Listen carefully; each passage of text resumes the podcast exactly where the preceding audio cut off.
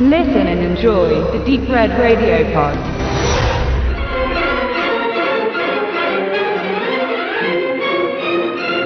Verbotene Filme brachte 2014 eine Dokumentation jene Filme auf den Plan, die klare rassistische oder kriegsverherrlichende Motive der Propaganda des Dritten Reiches zum Inhalt haben. Die sogenannten Vorbehaltsfilme werden vor einer generellen Veröffentlichung zurückgehalten und werden nur bei bildungsrelevanten Veranstaltungen gezeigt mit anschließender Diskussionsrunde und einem Vortrag. Jud Süß Kolberg oder Der ewige Jude sind in Deutschland somit verboten und wurden in Felix Möllers cineastischer Lehrstunde analysiert und betrachtet. Der aktuelle Dokumentarfilm Hitlers Hollywood beschreitet den gleichen Weg und gibt wieder Szenen und einen Blick frei auf diese Epoche und ihr Kino. Autor und Regisseur Rüdiger Suchsland mischt zwischen die heroischen Nazi-Überlegenheitsfantasien, aber auch den reinen Unterhaltungsfilm und möchte damit zeigen, dass dieser es nie ausschließlich war. Denn hinter jeder rauschenden Gala, jeder schmalzigen Romanze, jedem dramatischen Unglück steckte der Versuch, das deutsche Volk zu beeinflussen und später in den Kriegsjahren auch zu beschwichtigen. Der renommierte Filmjournalist Suchsland beschäftigte sich eingehend im gleichen Jahr wie Felix Möller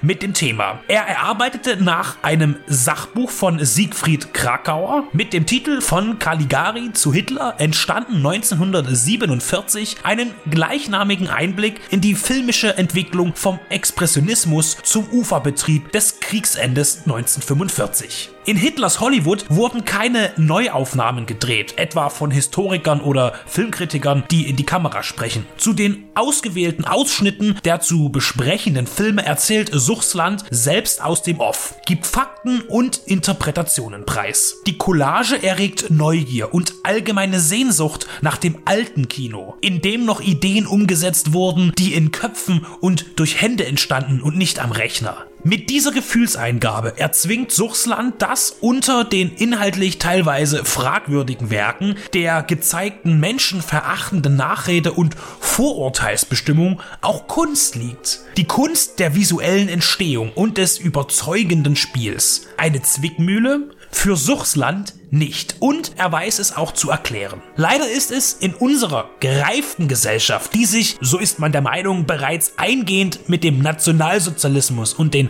einhergehenden Gräueltaten beschäftigt hat, immer noch ein Problem, bestimmte Vorbehaltsfilme mit einem geringen Aufwand zu Gesicht zu bekommen. Was gestern Propaganda war, sollte heute Lehre sein. Die Lehre, wie es falsch war. Amerikanische Klassiker wie Birth of a Nation von D.W. Griffiths sind in Deutschland frei käuflich zu erwerben. Ein Film, der die afroamerikanische Bevölkerung als unterentwickelt und gewalttätig stigmatisiert und den Ku Klux Klan als Retter der unbescholtenen weißen Rasse stilisiert. Das Messen mit zweierlei Maß bei Filmen ist in unserem Land ja aber bekannterweise nichts Seltenes. Mit Vorsicht muss man letztlich jeden Stoff begegnen. Aber beispielsweise im jugendlichen Orientierungsdrama Hitlerjunge Quecks kann man aus heutiger Sicht umgekehrt zum damaligen Zweck, also die positive Vorstellung der HJ, jetzt den negativen Einfluss verdeutlicht sehen. Aber dies wird auch noch ein lang anhaltendes Streitthema bleiben.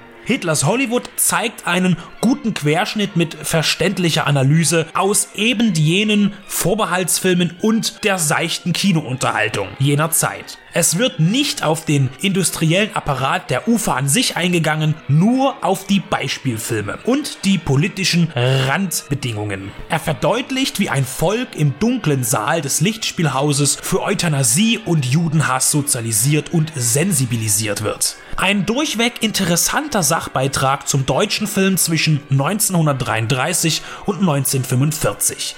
Kritisch, forschend und vom künstlerischen Standpunkt aus nicht verteufelt.